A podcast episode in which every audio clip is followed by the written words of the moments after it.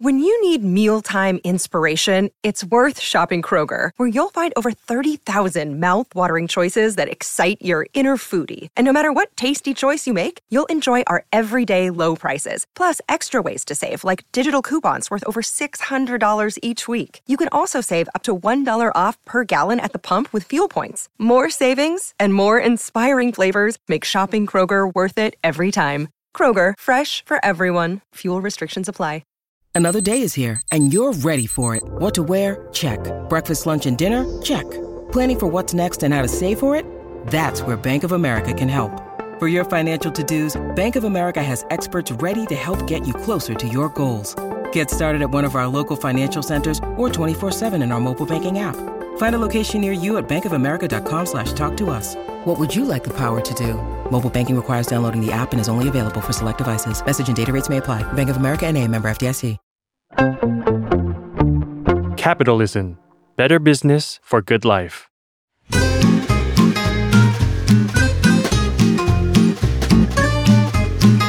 Day One Podcast กับย้อยนภศรศิวิราช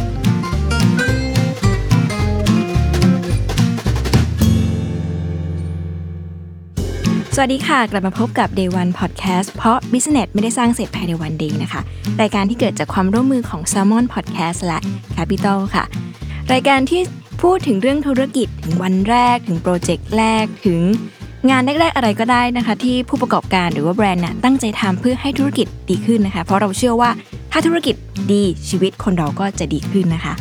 Day One Podcast ตอนนี้เนี่ยวันนี้ ตื่นเต้นอีกแล้ว เพราะเป็นแฟนแบรนด์จริงๆยุ้ยเป็นแฟนแบรนด์ทุกแบรนด์ที่เลือกมานะคะ ต่อให้ไม่เป็นแฟนเนี่ยได้คุยยังไงก็ต้องเป็นแฟนแน่นอน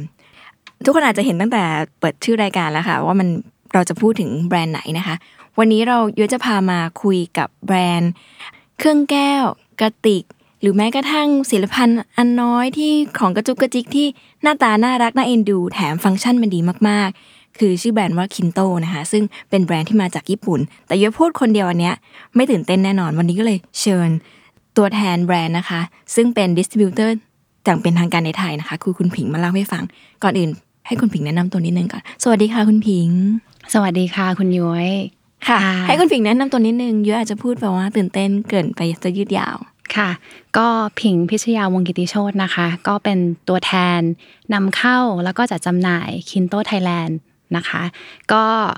อ่ายินดีที่ได้มารายการนี้ค่ะ เย่ค่ะ วันนี้อยากให้คุณผิงเล่าให้ฟัง ตั้งตั้งแต่เรื่องจุดเริ่มต้นของการทำแบรนด์ เพราะว่า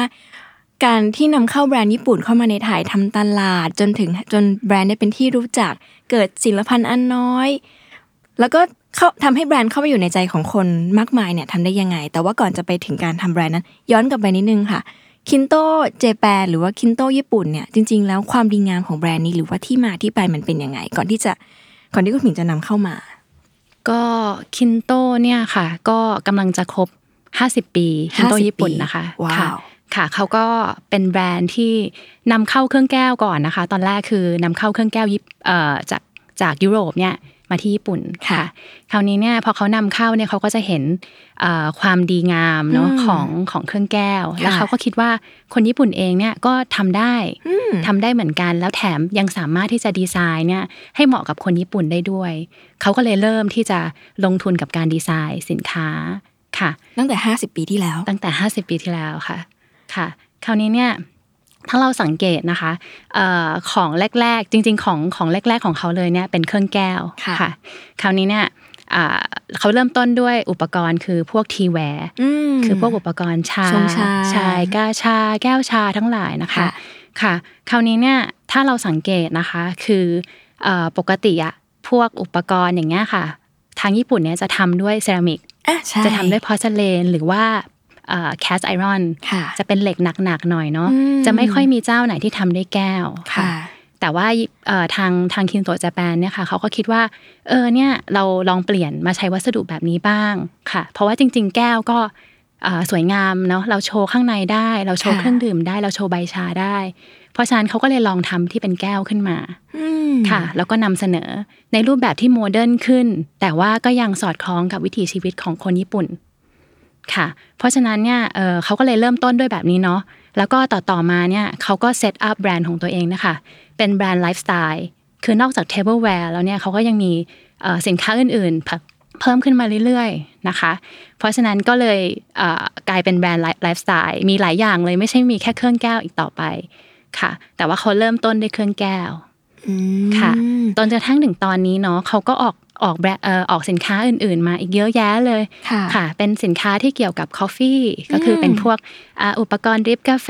แก้ว แก้วอื่น ๆ อะไรเงี้ยค่ะ ที่เกี่ยวกับการชงกาแฟค่ะค่ะ แล้วก็นอกจากนั้นยังมีกระติกน้ำเนาะที่ขายดีมาก ๆ อะไรเงี้ยค่ะ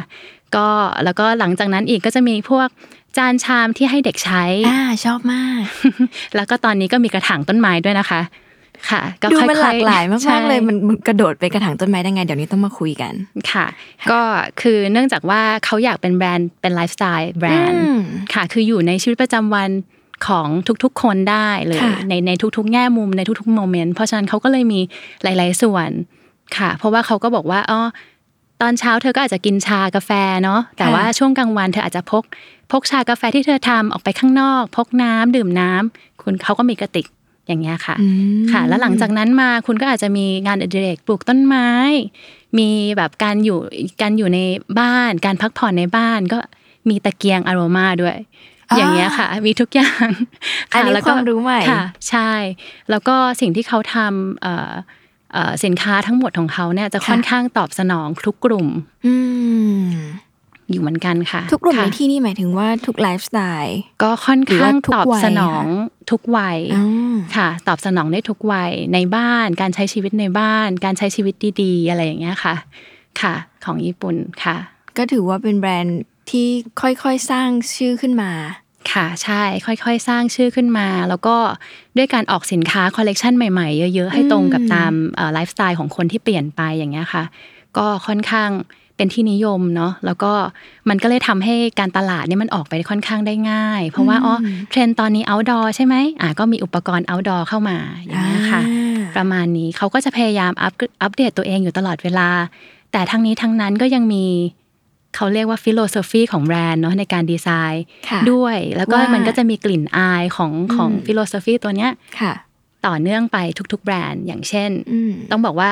ก็คือแล้วกันนะคะค่ะอ่าก็คือการสร้าง attachment ค่ะ ระหว่าง product กับคนยังไงคะ attachment ตัวนี้หมายถึงความผูกพันค่ะ ระหว่างตัวสินค้ากับกับคนใช้ ต้องบอกว่ามันเหมือนดีไซน์ญี่ปุ่นเนี่ยจะแตกต่างจากดีไซน์ของประเทศอื่น ๆ ในแง่ที่ว่าเขามีความเชื่อว่าสินค้าทุกตัวเนี่ยมีจิตวิญญาณ ว้าว ค่ะ มันมีจิตวิญญาณอยู่ เพราะฉะนั้นเนี่ยเออมันเหมือนเคยได้ยินไหมคะว่าเวลาเราจะทิ้งของเราต้องขอบคุณเขาอะว่าเขาแบบว่าเขาแบบว่าช่วยช่วยเรามาอยู่กับเรามานานประมาณนี้เนาะเออจริง ๆ แล้วอะเขาก็มีความเชื่อนั้นทุกครั้งในการดีไซน์นะคะเพราะฉะนั้นเนี่ยก็คือว่าเวลาเขาสร้างความผูกพันนะคะเขาจุดมุ่งหมายเขาคือการสร้างความผูกพันอย่างเช่นว่า สมมุติว่าเราใช้กระติกน้ำใบนี้ หรือแก้วกาแฟใบนี้อย่างเงี้ยค่ะ เราจะรู้สึกว่าอ๋อ ตอนเช้ามา เราอยากหยิบใช้ตัวเนี้ยตลอดเวลาเลย ทั้งที่จริง ๆ บางครั้งมันไม่สวยนะ แต่เวลาจับเนี่ยมันรู้สึกดีแล้วมันรู้สึกคุ้นเคยอย่างเงี้ยค่ะ เพราะฉะนั้นเนี่ยสุดท้ายแล้วเนี่ย ถ้าเขาสามารถสร้างความผูกพันได้นี่คือ objective ของเขา อย่างเงี้ยค่ะ เพราะฉะนั้นเนี่ยสมมติว่าอ่าเราลองจับกระติกน้ำเนาะกระติกน้ำเนี่ยเขาเขาตั้งใจว่าเออเขาใช้ powder coat เพื่อสร้างความหยาบนิดนึงอ่า ความหยาบเนี้ยมันทำให้รู้สึกว่า อยากใช้งาน คือไม่ดูแบบหรูจนเกินไป หรือว่าเรียบจนเกินไปอย่างเงี้ยค่ะ แต่ว่าดีไซน์เขาอะถ้ามองภายนอกจะรู้สึกหรูหราเรียบลื่นอย่างเงี้ยค่ะ แต่ว่าพอจับปุ๊บมีความเฮ้ยเรารู้สึกว่าแบบเออเราอยากจับอยู่เรื่อยๆ เราอยากจะเราอยากจะหยิบใช้มันดูแบบทนทานนะ ด้วยความรู้สึกแค่นั้นเลยค่ะ เพราะฉะนั้นเนี่ยเวลาที่เขาสร้าง Product ขึ้นมาเนี่ยมันจะมันจะพยายามให้คนได้ใช้ ไม่ใช่ว่าไปตั้งแล้วมอง อย่างเงี้ยค่ะ คือไม่ใช่แค่สวยอย่างเดียวเนาะต้องใช้งานได้ดีด้วย แล้วอยากใช้ด้วย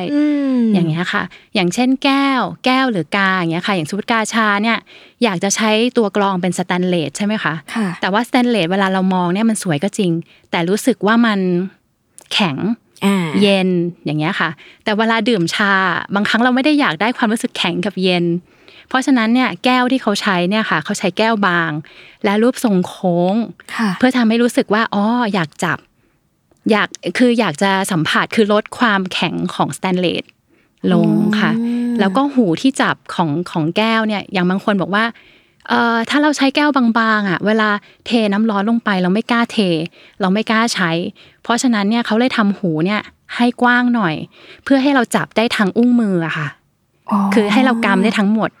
ทำให้รู้สึกว่ามันเซ็กเคียวคราวนี้เนี่ยมันก็เลยรู้สึกว่าอ้าวงั้นเทน้ำร้อนก็ได้เราใช้อันเนี้ยดื่มชาได้ คือเขาคิดถึงขนาดว่าแบบอ๋อความกว้างของหูเนี่ยเอาไว้จับถนัดนะ องศาของหูเนี่ยเอาไว้ถือได้ง่าย อย่างเงี้ยค่ะ แล้วก็คิดไปถึง contrast ของ material ยังไงคะ ค่ะ ก็อย่างที่บอกอย่างเช่นอืมสมมติว่า อย่างที่บอกว่ากระติกน้ำอย่างเงี้ยค่ะอืมอ๋อคือเรามองเนาะเราแบบเฮ้ยมันสวยเนียนเรียบกริบเลยเงี้ยแต่ว่าพอเราจับอะมันมีความหยาบนิดนึงค่ะพอมันมีความหยาบมีความสากนิดนึงอะมันทำให้รู้สึกทน เพราะฉะนั้นความ contrast ของ material มันเริ่มมาละค่ะ อย่างอย่างไอเอ่ออย่างที่บอกอย่าง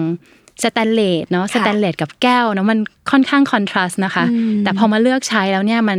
มันกลับเข้ากันได้อย่างดี แล้วก็สนับสนุนกันอย่างเงี้ยค่ะ อืมเขาจะมี detail ในในทุกๆเรื่องเนาะคราวนี้เนี่ยมันก็จะเอ่อคือผิงอะที่บอกว่ามันสร้าง attachment นะคะ เพราะว่าเนื่องจากว่านอกจากนอกจากที่มันจะใช้งานได้ดีแล้วเนาะเอ้ยจะเก็บความเย็นได้เท่าไหร่กี่ชั่วโมงเอ่อมันสามารถกรองใบชาได้ดีนะอืมไม่เก็บกลิ่นนะค่ะตัวตัววัสดุที่เป็นแก้วก็ไม่เก็บกลิ่นนะอย่างเงี้ยค่ะ มันเบามันอะไรอย่างเงี้ยอันนี้คือใช้งานได้ดีคือเป็นเรื่อง มาตรฐานอยู่แล้วที่ทางแบรนด์ต้องต้องต้องส่งมอบให้กับลูกค้าค่ะค่ะ แต่หลังจากนั้นแล้วพอใช้งานได้ดีปุ๊บพอเราจับเราได้ใช้เราได้สัมผัสนะคะมันจะเกิดความผูกพันอืมค่ะ คือถึงขนาดที่เอ่อสมมุติว่าเป็นคอลเลกชันของชาใช่ไหมคะ ตอนแรกเขามีแค่กากับแก้วก่อนไซส์หนึ่งคราวนี้เขาพอพอเขาบอกว่าโอเคเขารู้ว่า Family มันเริ่มโตขึ้นค่ะอะตอนแรกอาจจะมีแค่อ่าเอ่อ คุณพ่อคุณแม่อืมเนาะมามาคู่รักมาอยู่ด้วยกันสองคนอย่างเงี้ยค่ะ ก็อาจจะค่ะเป็นเซตเล็ก ๆ สามารถเก็บได้ง่ายอยู่ในคอนโดสักพักหนึ่งมันเริ่มแบบมีเป็นกาที่เอาไว้แบบชงชาจีนได้อืมีเป็นกาที่ใหญ่ขึ้นสำหรับแชร์กันได้หลายคน แล้วก็คอลเลกชันเนี้ยมันตาม Family ค่ะเออประมาณเนี้ยค่ะ ตัวที่เป็นคอลเลกชัน Unitea เนาะเป็นเป็น เอ่อเป็นคอลเลกชันกาชาเนี่ยค่ะ มันโตตาม Family อืมอ่าอันอันอันที่ออกมาใหม่อย่างเงี้ยค่ะ ก็จะโมเดิร์นขึ้นอ่าวัยรุ่นก็กล้าใช้อย่างเงี้ยค่ะ หรือว่าจะมีแบบอ่าเล็กเล็กลงเป็นแบบให้เด็กใช้ได้อย่างเงี้ยค่ะ ก็คือ Family ของของคอลเลกชันเนี้ยมันก็ grow ตามคนที่ใช้จริงถูกค่ะอืม grow ตาม family ของคนใช้อย่างเงี้ยค่ะเขาก็จะนึกภาพอะไรอย่างเงี้ยค่ะๆ อืมน่าสนใจมาก เพค่ะราะว่าการจะตั้งโจทย์ว่าเราอยากทำสินค้าของเราให้เป็นนั่งอยู่ในใจคนหรือว่าเป็นใบค่ะโปรดเนี่ย มันก็พูดขึ้นง่าย ๆ มาก ๆ แต่ว่าพอจะทำจริง ๆ อะ มันต้องคิดละเอียดจริง ๆ ว่า หน้าตาผู้ใช้ของเรานั้น อยากได้อะไรกันแน่ หรือกำลังคิดหรือรู้สึกอะไรอยู่ แล้วเขาก็ทำออกมาตามโจทย์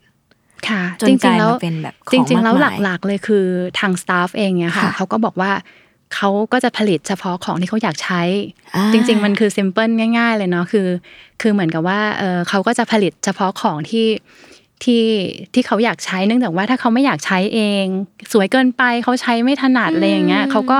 เขาก็ไม่อยากผลิตอะไรอย่างเงี้ยค่ะ อันนี้ก็คือเป็นแบบ simple แล้วเขาก็ทาง Kinto Japan เองเขาค่อนข้างอ่าให้ความเคารพกับความเห็นของ staff นะคะ เพราะฉะนั้นเนี่ยคือเขาก็จะมีการโหวตอ่าการโหวตว่า อันเนี้ยเดือนเนี้ย staff เนี่ย favor คืออะไรเออเนี่ยเป็นเป็นเป็นสินค้าที่ที่ที่เขาชอบใช้อะไรอย่างเงี้ยค่ะ มีคืออะไรเพราะอะไรอะไรอย่างเงี้ยค่ะอ๋อเพราะฉะนั้นเขาจะค่อนข้างได้อินไซต์มากๆ เพราะว่าคนที่ทำงานอยู่ในก็ยังอยู่ในใช้เลยใช่ อยู่ในบริษัทก็ยังใช้เลยประมาณเนี้ยค่ะว้าค่ะวมีอีกประเด็นหนึ่งที่ชอบมากคือ เจ้าเจ้าหน้าตาหน้าตาเจ้าแก้วอะค่ะค่ะมันจะมีคำว่าคินโตแบบเล็กมาก เมื่อค่ะเทียบกับแบรนด์ปกติเวลาทำแก้วก็ต้องแบบ มีโลโก้ชิ้นใหญ่ๆแล้วเหมือนคุณผิงเคยเล่าให้ฟังว่าเขาแบบค่ะอยากให้โชว์ตัวน้ำหรือตัวแบบเครื่องดื่มจริงค่ะ ด้วยจริง ๆ แล้วเนี่ย ด้วยความเรียบของเขาอะ มันค่ะทำให้เราหยิบใช้ง่ายๆอืมค่ะ คือคินโตเนี่ยมีมีเอ่อมีความเห็นว่าถ้าเกิดว่าสินค้าของเขาเนี่ยไปวางที่ไหนเนี่ยค่ะจะต้องไม่โดดเด่นจนเกินไป แบรนด์อ่ามัมันจะต้องไม่ไม่ไม่ตะโกน ใช่ไม่ตะโกนออกมา แล้วอีกอย่างหนึ่งคือ เขาอยาก enhance หรือแบบเหมือนกับว่าอ่าคล้ายๆกับช่วยช่วยกับส่งเสริม ช่วยส่งเสริมคนใช้งานนะคะค่ะสภาพแวดล้อมของคนใช้งาน เพราะฉะนั้นเนี่ยถ้าเกิดว่าเขาแบรนด์เขาขึ้นมาเห็นชัดเนาะบางครั้งเราบางครั้งเราแบบเรานั่งกินชาเรายังต้องเห็นแบรนด์ เรานั่งกินกาแฟเราต้องแบบเห็นแบรนด์ของทุกแบรนด์อย่างเงี้ยมันก็จะรู้สึกแบบรู้สึกไม่ไม่รีแลกซ์อะไรอย่างเงี้ยค่ะเพราะฉะนั้นเขานึกถึงเวลาที่อ๋อคนใช้เอาไปใช้ เขาไม่อยากให้แบรนด์มันมันมันขึ้นมา เออแบบเหมือนกับไปไปรบกวนจิตใจอืมค่ะ ของคนที่ใช้งานอยู่อืมค่ะ สงสัยนิดนึงคือ ตอนที่เริ่มที่ญี่ปุ่นอะเขาเริ่มด้วยค่ะวัฒนธรรมการดื่มชาใช่ไหมคะค่ะ แต่ตอนเราเข้ามาทำตลาดในไทยอะค่ะ จะเห็นว่าคินโต้แบบเริ่มทำกับกาแฟมากกว่า หรือเริ่มค่ะจากกาแฟก่อนค่ะอันนี้ที่มาที่ไปมันเป็นยังไง อาจจะย้อนไปตอนที่แบบ คุณผิงไปเจอคินโต้ตอนไหนถึงแบบค่ะสนใจนำเข้ามาค่ะ ค่ะจริง ๆ จริง ๆ ก็ เริ่มจากชาเหมือนกันค่ะอ่าจริง ๆ ผิงเอ่อที่บ้านเนาะมีธุรกิจอ่าทำ OEM ใบชาด้วยคือนำค่ะเข้าใบชาค่ะมาทำเลนส์แล้วก็ส่งให้กับลูกค้าอะไรอย่างเงี้ยค่ะค่ะเพราะฉะนั้นเนี่ยเอ่อก็จะมีลูกค้าที่บอกว่าอ๋อถ้าอย่างนั้นเอาอุปกรณ์เข้ามาด้วยสิอืมฉันจะฉันต้องใช้นะอะไรอย่างเงี้ยค่ะ ก็เลยบอกว่าโอเค ถ้างั้นอยากอยากได้ requirement อะไรบอกมาเลย เขาก็บอกว่าเออเอาโมเดิร์นหน่อยไม่เอานะ แบบที่หาได้ที่ ที่ที่ภาคเหนืออะไรอย่างเงี้ยไม่เอานะอะไรอย่างเงี้ยค่ะ เราก็แบบเออเอายังไงดีนะ เราก็ลองลองไป research ที่ค่ะที่ญี่ปุ่นดูอะลองไปนั่งร้านชาเขาอะไรอย่างเงี้ยค่ะค่ะอ่าก็เลยไปเจอแบรนด์ Kinto ค่ะอืมค่ะแล้วเราก็รู้สึกว่าเอออันนี้ก็โมเดิร์นดีนะ แล้วก็แตกต่างใช้แก้ว ใช้แก้วเป็นหลักอะไรอย่างเงี้ยค่ะ ก็เลยนำเสนอลูกค้า ซึ่งลูกค้าก็โอเคนี่เอาเข้ามาเลยอะไรอย่างเงี้ยค่ะ แล้วก็ตอนนั้นก็เลยได้โอกาสที่จะติดต่อ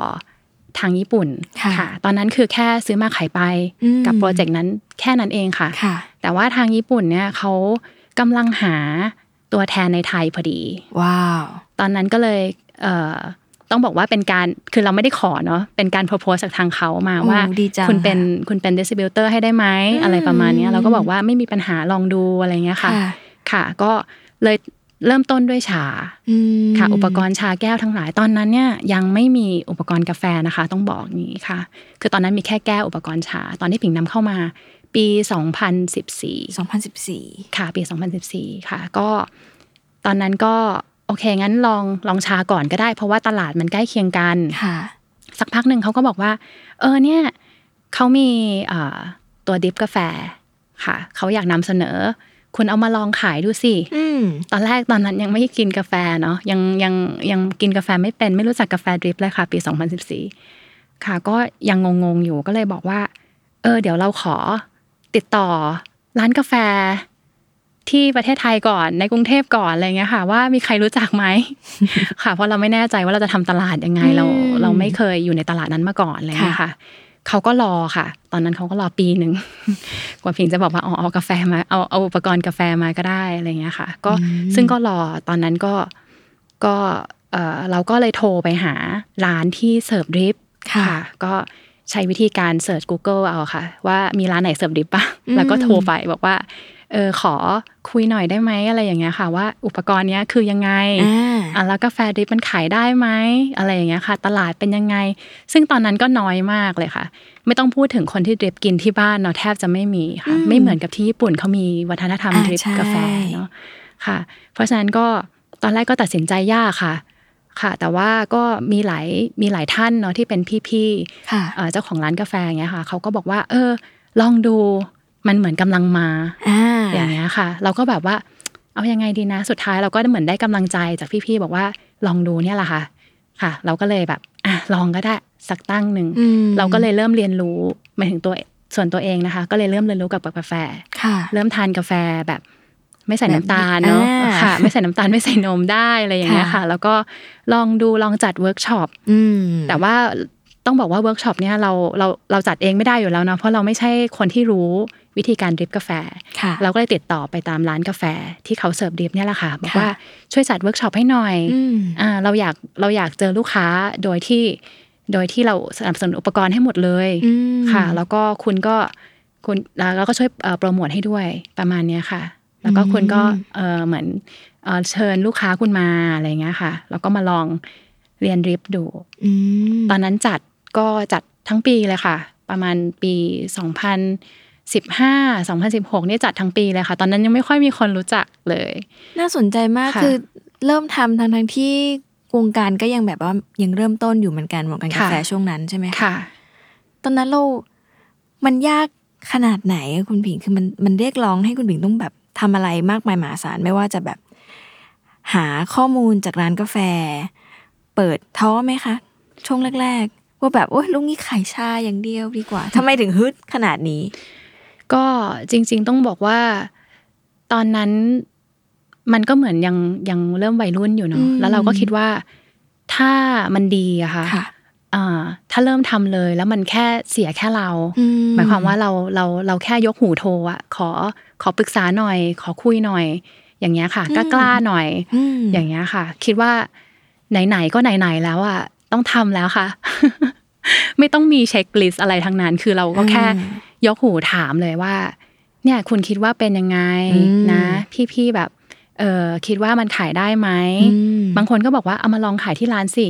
อย่างเงี้ยจะได้รู้อืมอะไรอย่างเงี้ยค่ะ แต่ทุกคนก็ค่อนข้างให้ความร่วมมือ อาจจะเป็นเพราะว่าตอนนั้นน่ะกาแฟ specialty อะค่ะ กลุ่มมันเล็กมาก เล็กมากจริงค่ะ กลุ่มมันเล็กมากเลยเพราะฉะนั้นคนที่อยู่ในกลุ่มอะก็จะช่วยกันอ่า ด้วยหนึ่งแล้วก็พอเราได้เริ่มชิมจริงๆเนาะได้เริ่มกินกาแฟที่เป็นกาแฟจริง ๆ ของเขาเนี่ยแล้วมันก็เริ่มติดใจ ใช่ไหมคะอ่าแล้วมันก็เริ่มแบบว่าอ๋อมันมีอะไรมากกว่าอ่ากาแฟใส่นมนะ มีอะไรมากกว่ากาแฟหวานๆนะ อย่างเงี้ยค่ะ ก็เลยแบบเริ่มเริ่มหลงเสน่ห์ของกาแฟด้วยค่ะ แล้วก็อีกอย่างหนึ่งคือคิดว่าพอนำคินโตเข้ามาค่ะค่ะสินค้าของคินโตทุกอย่างเนี่ย ไม่ได้ราคาถูกมากอืมค่ะ แล้วเขาก็เหมาะกับกลุ่มของคนที่กิน specialty coffee พอดีอ่าเพราะว่ากลุ่มคนที่กิน specialty coffee เนี่ยก็เอ่อจะสามารถเอ่อซื้อกาแฟค่ะได้ในราคาสูงหน่อยอืมอย่างเงี้ยค่ะ แล้วก็ของคินโตเนี่ยน่าจะเหมาะอืมกับกลุ่มนี้พอดีอืมแล้วก็เป็นกลุ่มที่เอ่อต้องบอกว่าค่อนข้างมีไลฟ์สไตล์ ดีหน่อย เป็นค่ะของตัวเองเรายอมยอมสเปนกับไลฟ์สไตล์มากหน่อยอย่างเงี้ยค่ะอืมก็เลยคิดว่าอ๋องั้นเราหาลูกค้าจากกลุ่มนี้ก่อนค่ะเราก็เลยเริ่มที่จะวางอุปกรณ์กาแฟ แล้วหลังจากนั้นมาก็ขอวางกระติกน้ำเพราะว่ากระติกน้ำนี่มาทีหลังนะคะ มาทีหลังมาทีหลังอุปกรณ์กาแฟอีกคือผลิตออกมาทีหลังอ่าที่นู่นก็คือผลิตออกมาทีหลังด้วย ผลิตออกมาทีหลังไม่ได้มีอยู่ก่อนแล้วอืมค่ะค่ะ ก็เลยอ่า มันเหมือนเป็นกลุ่มเดียวกันค่ะ ก็เลยขายดี คนที่ไปฮอปกาแฟเอ่อฮอปคาเฟ่อยู่แล้วอย่างเงี้ยจะค่ะเห็นก็เนอะเห็นกระจะติกเห็วานงอยู่ใช่จะเห็นค่ะอืมค่ะ มันตอบโจทย์ ไปหมดคือเหมือนกับสินค้ามันตอบโจทย์ เพราะว่าตั้งแต่ไอ้พวกอุปกรณ์กาแฟแล้วว่าที่หน้าตาค่ะมันไม่เหมือนที่มันมีในตลาดที่เราเห็นค่ะกระติกน้ำเองก็หน้าตาน่ารักที่แบบว่ามันทั้งสวยแล้วมันใช้ได้ หมายถึงว่าค่ะมันก็เลยตอบโจทย์หรือเปล่าคะหมายถึงว่า มันมันมีวิธีอีกอื่น ๆ อีกไหมที่คุณผิงทำนอกจากเอาไปฝากวางไว้ที่ร้าน จริง ๆ แล้วเนี่ยเอ่อนอกจากการฝากวางไว้ที่ร้าน จริง ๆ เอาเอาจริง ๆ คือสินค้าเนี่ยมันตอบค่ะโจทย์ของมันประมาณหนึ่งค่ะอืมเพราะว่าอย่างที่บอกคือไม่มีแบรนด์พอไม่มีแบรนด์ปุ๊บอ่าร้านใช่ต่าง ๆ เนี่ยที่เอาไปใช้เป็นอ่าเหมือนอุปกรณ์ดริปกาแฟในร้านอย่างเงี้ยค่ะเขาสามารถพรีเซนต์ความเป็นตัวเองได้เต็มที่อ่าค่ะอย่างเอาเหยือก เหยือกแก้วอย่างเงี้ยค่ะค่ะเหยือกแก้วไม่ได้มีแบรนด์ ไม่ได้มีเพราะเป็นขีขดองไม่ได้มีใครอะไรใช่อ่าแต่ว่าเป็นค่อนข้างเรียบมากๆอะไรเงี้ยค่ะแล้วก็มีมีมีรูปทรงที่โดดเด่นอย่างเงี้ยค่ะอืมเขาเอ่อไม่ต้องกังวลนะว่าอืมต้องพรีเซนต์แบรนด์คนอื่นในในเคาน์เตอร์ของเขามอย่างเงี้ยค่ะพิงคิดว่ามันก็เป็นอีกช้อยส์หนึ่งที่ทำไมร้านกาแฟถึงเลือกใช้ค่ะ ค่ะเลือกใช้แล้วอยากจะลองจำหน่ายดูเพราะว่ารูปทรงมันสวยงามเข้าถึงได้ง่ายอย่างเงี้ยค่ะอืมค่ะเอ่อ แต่ว่านอกเหนือจากกิจกรรมค่ะที่ที่ที่ที่ทำตรงนี้นะคะ เราก็จะเข้าถึงกลุ่มลูกค้าได้ยังไงอะค่ะตอนแรกผิงก็นึกถึงโจทย์เรื่องของการสัมผัสเนี่ยแหละ การเอ่อผูกพันค่ะกับกับ Product ผิงก็เลย ต้องบอกว่าผิงเคยจัด pop-up เล็ก ๆ เนาะเป็น pop-up ชื่อ Kinto Exhibit อย่างเงี้ยค่ะ เป็นร้านกาแฟ pop-up โดยที่ใช้อุปกรณ์ของเราทั้งหมดอืม ค่ะ แต่ว่ามันมีความสนุกตรงที่ว่าจริง ๆ เรื่องกาแฟเนี่ยค่ะถิงไม่ได้ผิงไม่ได้เก่งอืมเพราะฉะนั้นเนี่ยในทุก ๆ อาทิตย์อะค่ะค่ะจะเป็น guest barista ทุกอาทิตย์เลยอืมีตั้งแต่แบรนด์ใหญ่ ๆ เข้ามาเปลี่ยนทุกอาทิตย์ค่ะ จนกระทั่งครบ3เดือน ว้าวค่ะ เขาจะเข้ามาเสิร์ฟกาแฟที่เขาทำได้ดีค่ะค่ะ เมนูที่เขาทำได้อร่อยอย่างเงี้ยค่ะอืมให้กับลูกค้า โดยใส่อุปกรณ์ของคินโตอืมโดยใส่แก้วของคินโตเสิร์ฟนะ ลูกค้าได้ชิมได้ใช้ค่ะ เขาก็ประทับใจตั้งแต่รสชาติกาแฟแล้วเนาะค่ะ พอได้ชิมได้ใช้บาริสต้าที่อยู่บนบะที่อยู่ที่บาร์ได้ชิมได้ใช้ได้เห็น ได้เห็นภาพอย่างเงี้ยค่ะ ก็ซื้ออย่างเงี้ยค่ะ เขาก็จะรู้จักแบรนด์ของคินโตได้มากขึ้นมตอนนั้นตอนที่จัดเนี่ยอยู่ในปี 2018 ค่ะ ค่ะค่ะก็จัดแล้วก็ค่อนข้าง ผลตอบรับค่อนข้างดีมากอืมๆค่ะ เพราะว่าเนื่องจากว่าเอ่อทุกคนชอบคาเฟ่ใหม่ ๆ อยู่แล้วอืมด้วค่ะยหนึ่งค่ะ แล้วก็ทุกคนพอได้สัมผัสเนาะอย่างที่หญิงบอกคือพอได้สัมผัสได้ใช้เนี่ยก็เลยติดใจอืมค่ะ มันน่ารักต้องจัด exhibition เนี่ยค่ะปค่ะกติไม่เคยเห็นว่าจัด exhibition เพื่อให้คนมาทดลองใช้โดยการแบบ แต่ว่าทุกรูปแบบคือเหมือนทำเหมือน operate เหมือนคาเฟ่เหมือนจริงๆคาเฟ่เลยเลยค่ะ จริง ๆ แล้วถ้าถ้าไม่ได้อ่านดีเทลมากอะไรเงี้ยอืมบางคนจะยังงงๆว่าเอ๊ะทำไมมาคาเฟ่อาทิตย์นี้อ่าเป็นเปลี่บายนริสต้าคนนี้ทำไมอาทิตย์หน้าเป็นเป็นอีกอาทิตย์เอ่อทำไมอาทิตย์ที่แล้วเป็นเป็นอีกท่านหนึ่อีงกท่านอะไรอย่างเงี้หนึ่ยงใช่ใช่ค่ะอ๋อค่ะ แต่พอพอพอเข้ามาแล้วค่ะทุกคนก็จะได้ experience อืมเดียวกันก็คือได้ลองชิมลองใช้อย่างเงี้ยค่ะอืมแก้วของคินโตเองเนี่ยที่เป็นแก้วใสค่ะเขาก็จะออกแบบมาว่าอ๋อตรงปากเนี่ย ให้รับกับริมฝีปากพอดีอ่าตรงตรงปากแก้วเนาะให้รับกับค่ะริมฝีปากเวลาเราจิบพอดี บังคับให้เราจิบ บังคับให้เราละเลียดเครื่องดื่มอันนั้นอย่างเงี้ยค่ะมพอคนใช้ก็เอ้ยดีจังเลยค่ะ คนที่มาเห็นปุ๊บพอเห็นรูปทรงอย่างเงี้ยค่ะ เอ๊ะ สวยจังเลยถ่ายรูปไปอย่างเงี้ย สวยจังเลย อยากจะซื้อใช้บ้างอะไรเงี้ยค่ะ ก็ก็ก็สามารถซื้อได้ในป๊อปอัพนั้นเลยอืมค่ะ จริง ๆ เรื่องการใช้และให้คนสัมผัสจริง ๆ มันมันได้ผลมาก เพราะว่า ในยุคที่ยุคนอย่างพวกเราเนี่ยเริ่มซื้อกระติกน้ำอะมันก็เพิ่งแบบสองสามปีที่ผ่านมานี่เอง แล้วเราก็บอกต่อกันด้วยแบบการแบบลองจิบลองใช้ที่ว่ามันไม่ร้อน เพราะว่าเอาจริงๆตามตามตรงเลยว่า การที่จะเราจะควักเงินซื้อพันกว่าบาทเนี่ยในการซื้อกระติกใบหนึ่งอะเมื่อก่อนก็ต้องคิดแล้วคิดอีกเนาะว่าแบบไอ้กระติกนี้มันมีอะไรทำไมเราต้องเสียเงินเป็นพันไปซื้ออะไรเงี้ยค่ะแต่พอได้เริ่มแบบซื้อคินโตใบแรกของย้อยอะแล้วเพื่อนบอกบอกต่อๆว่าแบบ เฮ้ยมันจิบแล้วมันไม่ร้อนนะ หลังจากนั้นมันก็งอกมาเรื่อยๆ เพราะว่ามันมันได้ใช้จริง ๆ แล้วมันก็แบบ ได้เห็นว่ามันดียังไงแล้วบอกต่อทั้งๆที่แบบ ราคามันก็ไม่ได้แบบถูกขนาดนั้นใช่ไหมคะใช่ค่ะพอมันเกิดการบอกต่อหรือว่า ของมันดูขายดีขึ้น มันมีจุดเปลี่ยนหรือจุดยากๆไหมของการทำธุรกิจ ตั้งแต่แบบ 2018 ไล่มาเรื่อยๆเลยอะค่ะ จริง ๆ แล้วมันมีอืมจุดยากในแง่ของ ในแง่ของความท้าทายแล้วกันอืมความยังไงท้าทายของของสินค้าค่ะค่ะแล้วก็แบรนด์ค่ะเอ่อเนื่องจากว่าคินโตเนี่ยเป็นแบรนด์ไลฟ์สไตล์ต้องบอกอืมว่ามันมีหลายกลุ่มมากเลยเนาะค่ะค่ะ คือกลุ่มลูกค้าหรือว่า target เนี่ยค่ะ ค่อนข้างค่อนข้างแตกต่างละกันอืมค่อนข้างหลากหลายอย่างอืมอะเอ่อตอนที่เซอร์ไพรส์มากๆคือออกคอลเลคชันเด็ก ค่ะค่ะ เราก็บอกว่าเออเราไม่มีกลุ่มลูกค้าที่เป็นแม่และเด็กเลยนะ อย่างเงี้ยค่ะ ก็อืมเขาก็บอกว่าเออลองดูลองอย่างนั้นอย่างนี้อะไรอย่างเงี้ยค่ะ เราก็บอกโอเคงั้นเดี๋ยวเราลองดูอะไรอย่างเงี้ยค่ะ ซึ่งมันเป็น challenge ที่สนุกค่ะ แล้วก็อย่างอะสมมติว่า outdoor อย่างเงี้ยค่ะคือบางคนบอกว่าอ๋อกระติกน้ำตอนแรกมาเออเรามี target สำหรับคนที่แบบอาจจะแบบทำงานออกไปใช้ฟรีแลนซ์เป็นฟรีแลนซ์อะไรอย่างเงี้ยค่ะอืมแต่ว่า พอมาบอกว่า outdoor อะอาจจะแตกต่างกันนิดนึง เขาอาจจะชอบความถึกมากขึ้นค่ะอะไรอย่างเงี้ยค่ะ หรือว่ามาเป็นแบบอ่าคนที่ชอบใช้ในบ้านอืมในร้านกาแฟอย่างเงี้ยค่ะ ก็เป็นอีกกลุ่มหนึ่งเนาะอืมค่ะ แบบว่าถ้าเป็นในบ้านเราก็จะเป็น target กลุ่มคุณแม่บ้านเนาะเพราะว่าจะชอบซื้ออุปกรณ์ tableware เข้าบ้านสวยๆเข้าบ้านใช่อะไรอย่างเงี้ยค่ะ ก็ทั้งนี้ทั้งนั้นทุกอย่างอืมมันค่อนข้างกว้าง แล้วก็กลุ่มไม่เหมือนกันเลย แล้วคุณผิงทำยังไงค่ะก็ ต้องนำเสนออมความเป็นคินโตะเนี่ยค่ะ ว่าดีไซน์มันเป็นอย่างนี้นะอืมค่ะ แล้วก็เหมือนกับว่าเราอะครอบคลุมมาก คือตอนค่ะคือจริง ๆอะตอนแรกคือ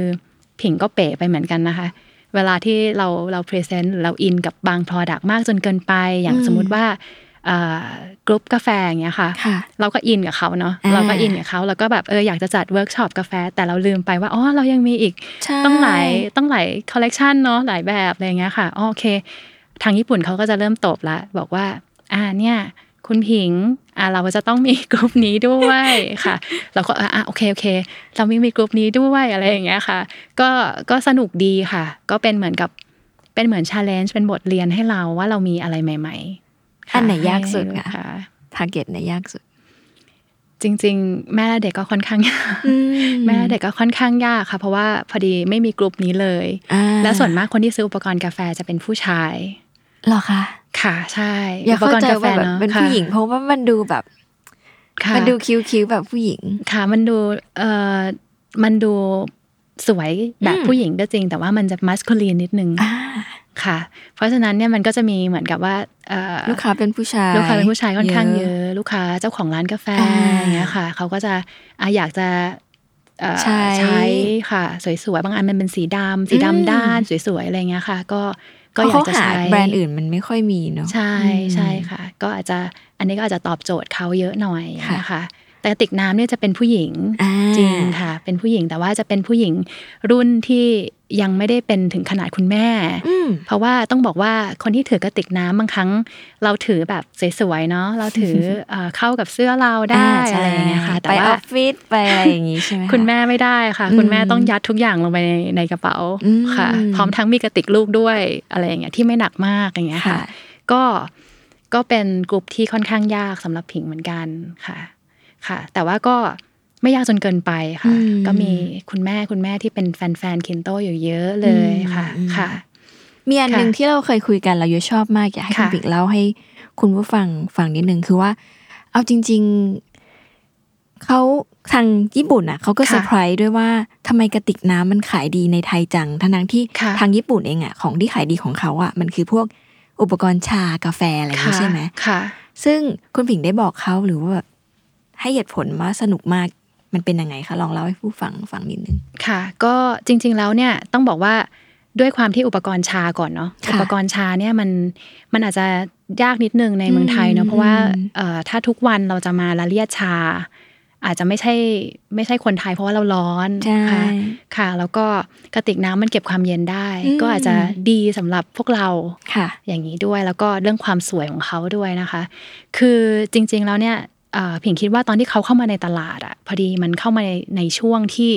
ยังไม่มีกระติกน้ำอ่าต้องบอกว่าดีไซน์น่ารักหน่อยอืมคือดีไซน์ออกมาตอบกลางโจทย์ตอบโจทย์อืกมลางๆ คือผู้หญิงใช้ได้ผู้ชายใช้ได้ใช่หรือว่าวัยรุ่นใช้ได้จะไม่ใช่ค่อยมีค่ะอืมจะมีแต่เอ่อเป็นแม่บ้านไปเลย หรือไม่ก็เอาดอสุดๆไปเลย ถูกต้องค่ะ เพราะฉะนั้นเนี่ยเอ่อตอนที่เข้ามาเนี่ยมันเหมือนกับว่าอะ เราถือได้ไม่อายใครอะจริงเราถือมาค่ะออฟฟิศไม่อายนะ เราถือไปช้อปปิ้งก็ไม่อายนะอะไรอย่างเงี้ยค่ะ วัยรุ่นก็จะถูกใจค่ะ พอเอ่อกลุ่มวัยรุ่น กลุ่มเพิ่งทำงานเพิ่งเริ่มงานหรือว่ากลุ่มผู้บริหารก็ชอบใช้อ่าค่ะ ก็จะมีเอ่อไอเทมที่เขาชอบใช้อะไรอย่างเงี้ยค่ะอืมอยู่ แต่ว่าก็เลยถือว่าเป็นโชคดีที่ที่ทางคินโตออกแบบมาในลักษณะแบบใช้ได้ทุกคน ผู้ชายก็ไม่อายที่จะถือ ค่ะ แถมเขาจะสามารถเลือกสีได้ตามที่แบบตัวตนใช่เขาเป็นด้วยเนาะใช่ค่ะ สีก็ค่อนข้างเยอะค่ะ ก็อืมอย่างแต่ละรุ่นก็มีตั้งแปดสีแน่อย่างเงี้ยค่ะอืมก็ค่อนข้างตอบโจทย์ค่ะ แล้วก็จริง ๆ เก็บเย็นเก็บร้อนเนี่ยมันเก็บได้ประมาณ 6 ชั่วโมง ทางญี่ปุ่นจะ worst case ไว้ก่อนเลยเวลาค่ะเขาเวลาเขาโฆษณา 6 ชั่วโมงคืออุณหภูมิไม่ drop อืมค่ะ หรือว่าอุณหภูมิไม่ขึ้นอค่ะย่างเงี้ยค่ะค่ะ แต่ว่าเอ่อยังสามารถเก็บได้นานกว่านั้นอีก หมายความว่าน้ำแข็งอาจจะไม่ละลายนานกว่านั้นอย่างเงี้ยค่ะอืมค่ะ ประมาณนี้ค่ะอืมก็ก็เลยถือว่าเป็นโชคดีแล้วก็ขายดีมากๆในประเทศไทย แล้วก็เอเชียค่ะอืมค่ะ ซึ่งเคยมีเย็บพกเย็บไม่ชอบพกกระติกเนาะค่ะเคยพกไปหลายๆใบเงี้ยแล้วก็มีคนถามว่าแบบรักโลกหรือเปล่าทำไมดูแบบเป็นคนรักโลกคือเปล่า มันสวยบางทีการยกขึ้นมาบนโต๊ะมันก็คือแบบตอบโจทย์แล้วอะไรอย่างเงี้ยใช่ไหมคะค่ะคือมันเป็นกระแสตอนรักโลกได้เกี่ยวไหม จริงๆแล้วเอ่อคินโตะไม่ได้อืมไม่ได้ออกมาในลักษณะของอ่าเรื่องรักโลกอ่าแต่ต้นนะคะค่ะแต่ว่าออกมาในจังหวะพอดีอืมกับที่ทุกคนกำลังหาเพื่อตอบเทรนด์การรักโลกลดพลาสติกใช่อืมใช่ค่ะ แล้วก็ผิงคิดว่ามันเป็นสิ่งที่ดีค่ะเรื่องความสวยเรื่องเทรนด์เนี่ยมันเป็นสิ่งที่ดีในลักษณะของการดึงดูด ลูกค้าใหม่อืมๆให้เราได้เริ่มใช้อืมให้เราได้เริ่มสัมผัสอย่างที่บอก แล้วค่อยอืมผูกพันอย่างเงี้ยค่ะอืมค่ะ ก็ก็ถือว่าเป็นเป็นเป็นช่วงที่ดีของเราเลยค่ะอืมค่ะ นอกจากเรื่องการทำธุรกิจ มันมีเรื่องหนึ่งที่น่าสนใจแล้วย้อยเคยสัมภาษณ์คุณผิงเมื่อแบบอาทิตย์ก่อนเนาะค่ะก็คือการทำสีใหม่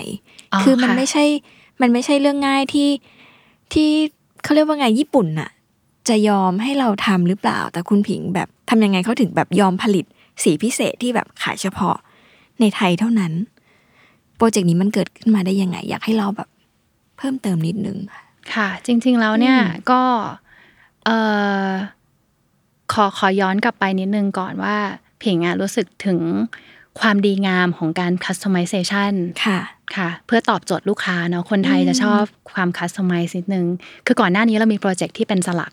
อ่าอ่าเป็นแบบเหมือนสลักชื่ออะไรเงี้ยค่ะค่ะ ซึ่งโปรเจกต์เนี้ยชื่อว่า Mark It by Kinto อืมซึ่งเป็นโปรเจกต์ที่ต้องขอลิขสิทธิ์เลยนะคะ คือว่าเราไม่สามารถที่จะสลักอะไรก็ได้ บนสินค้าบนกระติกเขาใช่ค่ะ แต่ว่ามันจะเป็นเอ่อฟอนต์หรือว่าเป็นโลโก้ที่เขาดีไซน์มาในโปรเจกต์นี้เท่านั้นค่ะในโปรเจกต์ Mark It by Kinto เนี่ยเท่านั้นค่ะแล้วก็ค่อนข้างแบบ มี layer ที่ fix มากๆค่ะ คือว่าเล็กกว่านี้ไม่ได้ใหญ่กว่านี้ไม่ได้ ต้อง position ตรงนี้เท่านั้นอะไรอย่างเงี้ยค่ะ เป็นโปรเจกต์ของเขาเลย เหมือนเป็นอีกหนึ่งแบรนด์ขึ้นมา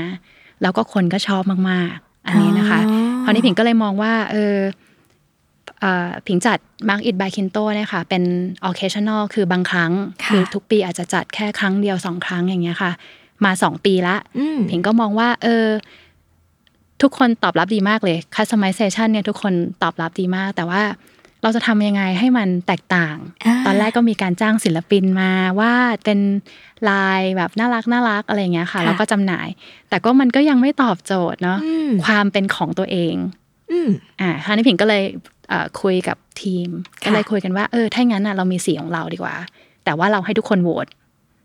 ทุกคนคือหมายถึงว่าเอ่อลูกค้าลูกค้าทุกคนโหวตว่าเอาสีอะไรดีนะอะไรอย่างเงี้ยค่ะอืมแล้วก็เอ่อลองเลือกสีมาค่ะค่ะ แล้วก็ให้ลูกค้าโหวตแล้วพอเขาได้ได้เห็นกระติกของตัวเองเนาะเออเขาก็จะรู้สึกแบบดี อันนี้เป็นอ๋ออัอันนี้เป็นพลังของเขาที่ทำค่ะให้ได้เกิดสีใหม่ขึ้นมาอืมค่ะ คราวนี้การคุยกับญี่ปุ่นเนี่ยก็เป็นการคุยในลักษณะเอ่อเราทำงานร่วมกันมาสักพักหนึ่งแล้วเนาะอืมเพราะฉะนั้นเขาค่อนข้างไว้ใจ ค่ะ เพื่อที่จะให้ทำสีใหม่เนี่ย เราสามารถดูแลแบรนด์ของเขาได้ได้ดีเหมือนเดิมอย่างเงี้ยค่ะทำยังไงให้เขาไว้ใจเราขนาดนั้นค่ะ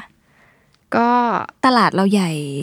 ตลาดเราไม่ได้ไม่ได้ใหญ่มากอืมที่สุดนะคะ ในเอเชียเราก็ไม่ได้ตลาดใหญ่แต่เขามากที่แบบสุดยอค่ะมทำไมคุณผิงก็ถึงถึงอาจจะทำมานานอืมกว่ากว่าตลาดอื่นหมายถึงว่าอาจจะทำมานานกว่า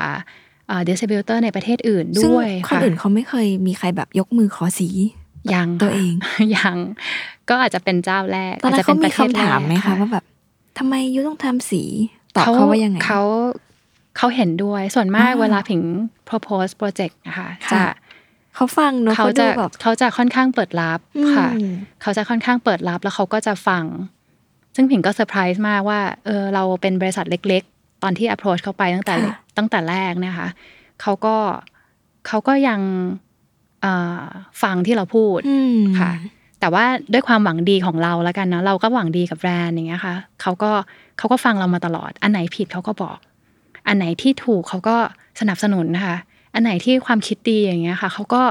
สนับสนุนแล้วสามารถเขาเองเขาก็สามารถนำของของเราไปปรับใช้ได้ด้วยอ่ามีไหมคะ อันไหนที่แบบว่าเขาก็มีเอาค่ะ มีอย่างเช่น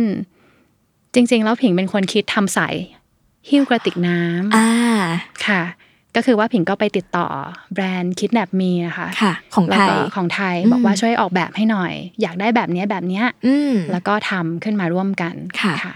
แล้วก็หลังจากนั้นตอนนี้ก็มี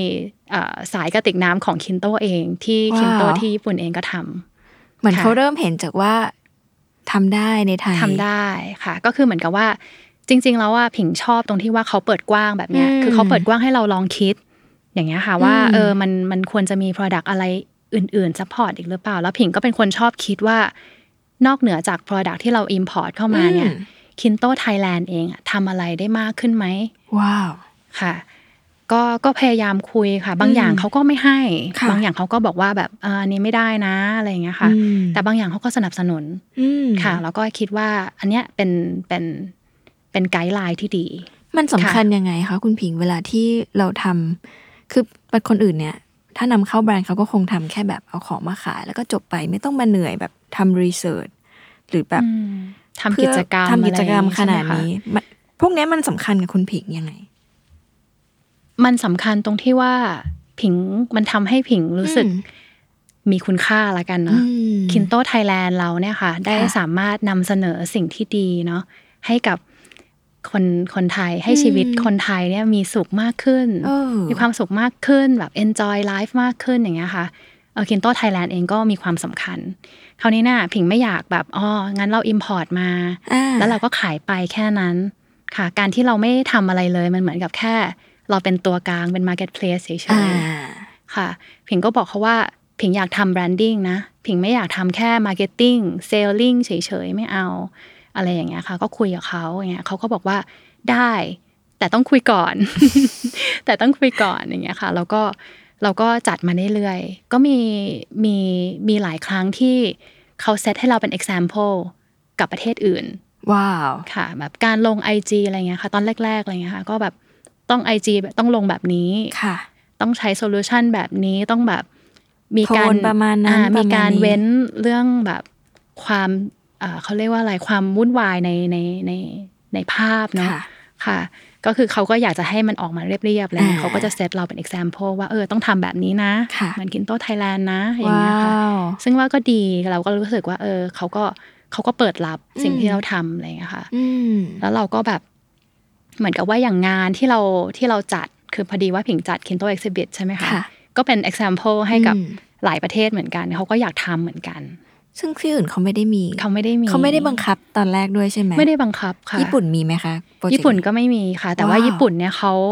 เขาเอ่อ support หรือว่ายังไงบ้างเขามีเขาเปิด work เอ่อเขาต้องบอกว่าเขาเปิด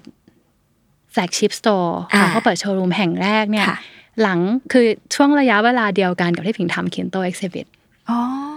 ก็เลยมีแบบอ่ามีโชว์รูมที่นู่นอืมมีโชว์รูมที่นี่อะไรอย่างเงี้ยค่ะ ก็ซึ่งก็ ซึ่งก็ดีแล้วเขาก็พยายาม present แบบมี activity ในโชว์รูมอืมลักษณะคล้ายๆกัน มีการอืมจัดเวิร์กช็อปกาแฟในโชว์รูมอะไรอย่างเงี้ยค่ะอืมค่ะ ซึ่งก็ดีเราก็เหมือนกับ align ไปกับกิจกรรมของแบรนด์ค่ะอืมอ่าแล้วก็ผิงก็อ่าพอดีผิงชอบให้คนจับของเนาะค่ะแต่จะทำยังไงให้คนจับของผิงก็เลย มี equity ทำนองว่าแบบมีการแข่งขันอืม การแข่งขันดริปกาแฟค่ะ ก็คือทุกคนต้องมาแล้วใช้อุปกรณ์คินโตแข่งนะค่ะอย่างเงี้ยค่ะ ก็มันก็เป็นอีกจุดหนึ่งที่อืมผิงหาคนที่เอ่อดริปกาแฟเนาะคนที่รักกาแฟอย่างเงี้ยค่ะ มาเข้ามาแข่งค่ะ ในงาน Home Brewer ครับค่ะ Home Brewer ครับก็สำหรับสำหรับคนที่ดริปกาแฟที่บ้านเนาะตอนแรกก็จะเป็นจุดประสงค์ประมาณนั้น อยากให้เขามาลองใช้ค่ะ ของคินโตเราก็จะจัด การแข่งขัน พอจัดไปปุ๊บคินโตที่จีนก็บอกว่าอยากจัดบ้างก็แต่ว่าเริ่มที่เรา ใช่ก็อืมแต่ว่าเริ่มที่เราอืมเขาก็มา ถามว่าจัดยังไงอ่ารูสเป็นยังไง เอ้ยกฎต้องรับคนยังไงอะไรอย่างเงี้ย แล้วยูใช้ใครมาตัดสินอย่างงู้นอย่างนี้อะไรอย่างเงี้ยค่ะ ก็ถามอะไรอย่างเงี้ยค่ะ แล้วก็ด้วยประโยชน์ที่ผิง ก็ขายฝากขายตามร้านกาแฟเนาะค่ะก็เลยรู้จักมีพี่ๆ connection ร้านกาแฟเยอะอืมอะไรอย่างเงี้ยค่ะ ก็จะมีพี่ๆทรงคุณวุฒิที่เขาสามารถค่ะสามารถที่จะมาเป็นกรรมการอืมให้เราได้ค่ะ ก็ก็ก็เลยโชคดีอืมค่ะ แล้วก็เป็นการแข่งขันสนุกสนุกๆค่ะเพียงคิดว่าเพียงคิดว่าก็เป็นเป็นจุดหนึ่งด้วยแหละ ที่ทำให้คนรู้จักแบรนด์คินโตมากขึ้น อืมค่ะซึ่งเดี๋ยวการแข่งขันเนี่ยก็จะกลับมาอีกอีกครั้งด้วย ใช่ค่ะเดือนเดือนมิถุนายนนี้ค่ะ ก็จะใกล้รับสมัครแล้ว ใกล้ใกล้แล้วค่ะ ใกล้แล้วค่ะ ก็เต็มเร็วมากค่ะเดี๋ยวต้องตั้งนาฬิกาปลุกเดี๋ยวต้องตั้งนาฬิกาปลุก เพื่อไปกดสมัครให้ทันนะคะ ค่ะ ที่น่าสนใจคือก่อนที่จะรู้จักคุณผิงอะค่ะยุ้ยก็เห็นกิจกรรมเนี้ยแหละผ่านตาว่าแบบค่ะคินโตะทำนั่นทำนู่นทำนี่แล้วก็รู้สึกว่าตอนแรกยังตอนแรกเข้าใจเองว่าแบบเป็นของญี่ปุ่นเขามาทำเองหรือเปล่าเพราะเขาดูแบบตั้งใจ ใส่เต็มกับทุกรายละเอียดมาก แต่พอรู้ว่าเป็นคนไทยก็ตื่นเต้นมากว่าแบบอู้เขาเอาพลังมาจากไหนที่แบบ ใส่เต็มไปขนาดนี้ พอได้คุยกันก็เลยรู้สึกว่าอ๋อการที่แบบไม่ใช่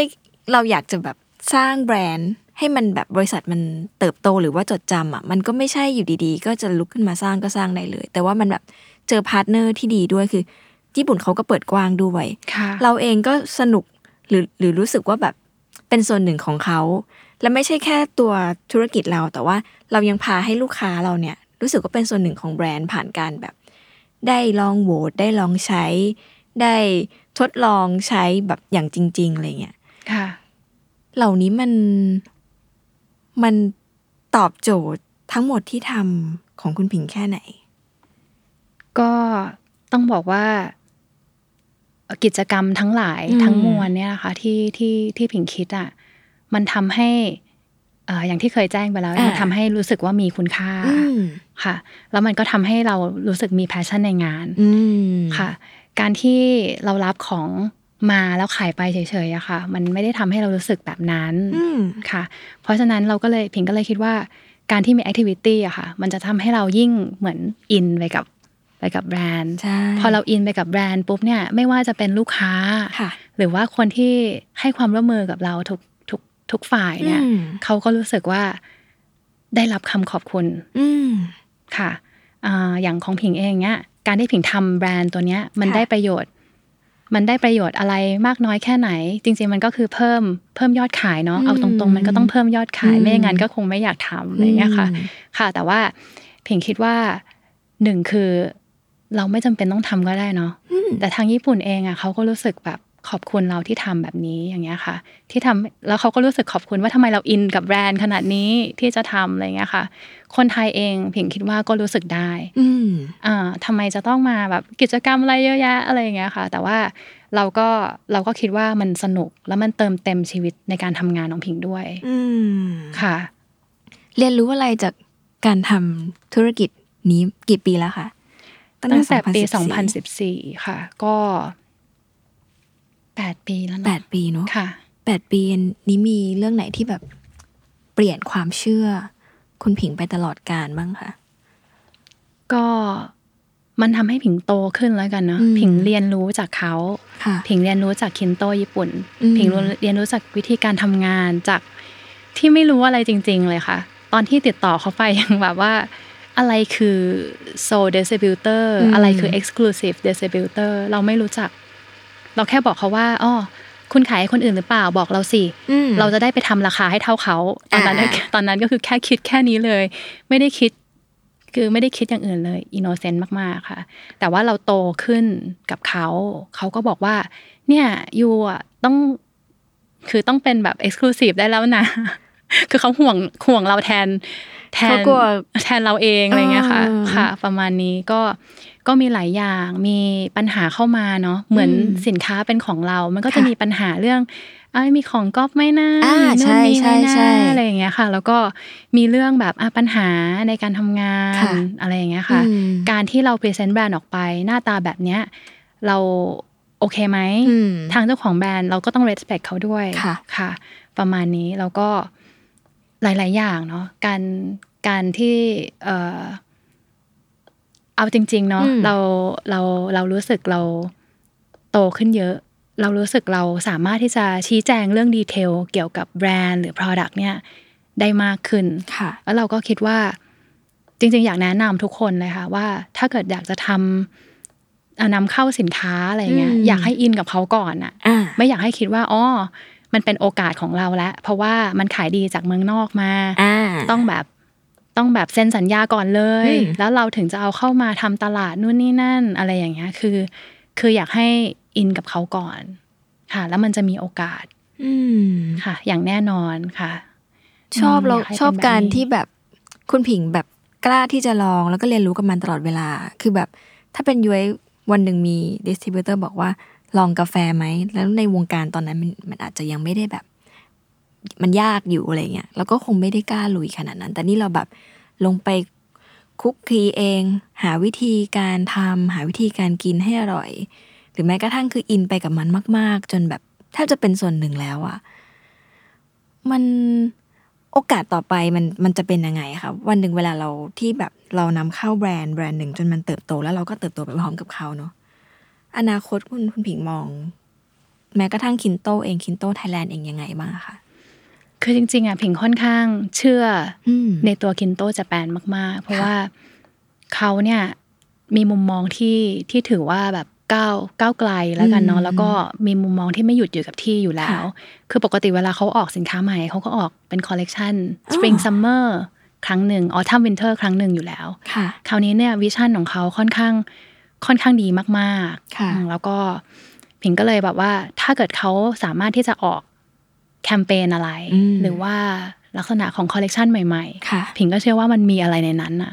ให้เราเล่นต่อได้เยอะอืมค่ะแล้วผิงก็มองว่าผิงก็ยังอยากอยู่เพื่อที่จะแบบส่งต่อสิ่งดีๆ เนี่ยอ่าอ่าค่ะ ให้กับคนไทยเนาะอืมค่ะ อยู่เพราะว่าเรารู้สึกสนุกกับเขาเรา passion กับกับสินค้าตัวนี้อืมค่ะ เราเรารักมันอะ อืม ก็อยากให้อยากให้ทุกคนรักมันเหมือนที่เรารัก อย่างเงี้ยค่ะคืค่ะอเชื่อว่า คนเป็นแฟนคินโตวันนี้เรารู้อยู่แล้วว่าเราหลักเพราะอะไรแน่นอน และยิ่งถ้าได้ฟังเนี่ย ก็จะอินอินตามไปด้วย ส่วนคนที่ยังไม่เคย ได้ลองใช้เยอะว่า ไม่พ้น30นาทีแรกน่าจะไปกดซื้อแล้วออนไลน์ ซึ่งซื้อไม่ยากไหมยิ่งพูดยิ่งเหมือนเซลล์นะแต่เหมือนกับว่ามันหาซื้อได้ตามทั่วไปใช่ไหมคุณผิงหมายความว่าค่ะไม่ได้หายากอะไรแม้กระทั่งว่าตัวสีใหม่ ก็ผลตอบรับดีมากๆด้วย แต่ยังหาได้อยู่ถูกไหมคะมันยังมันหาได้อยู่ค่ะผิงผิงอืมยังขอ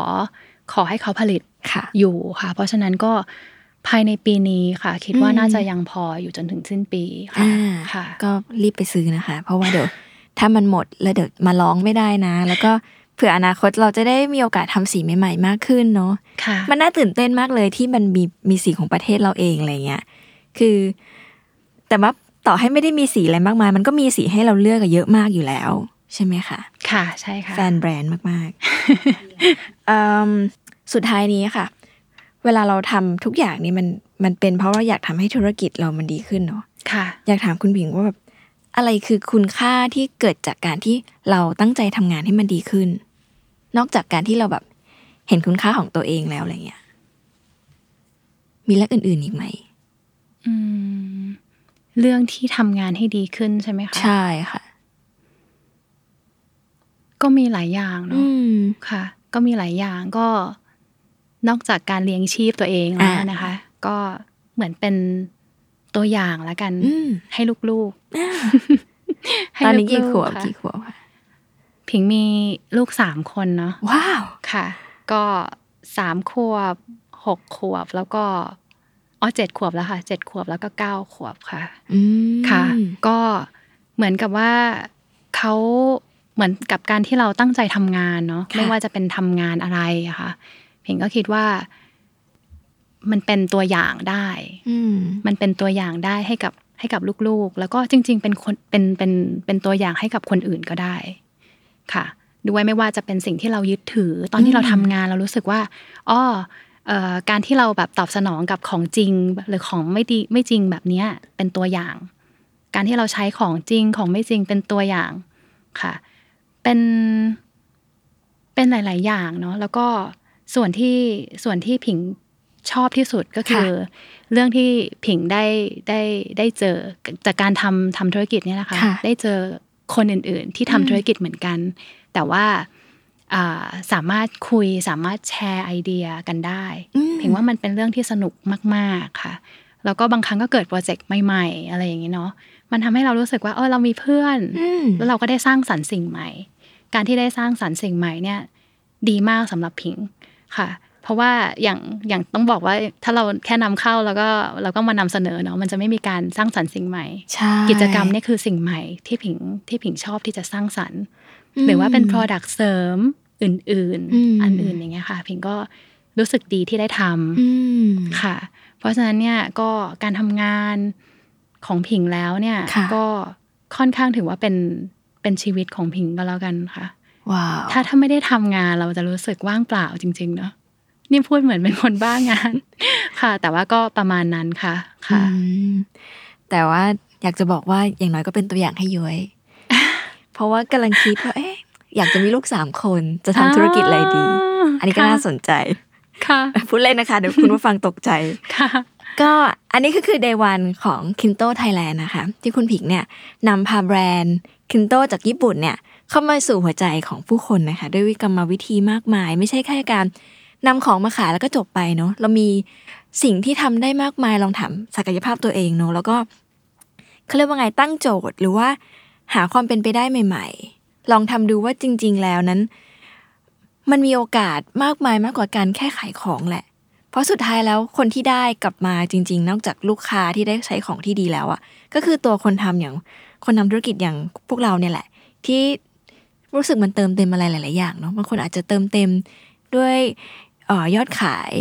ทีมที่ทำงานหรือแม้กระทั่งครอบครัวความรักคุณค่าของตัวเองอะไรเงี้ยก็เลยชอบมาก ๆ ที่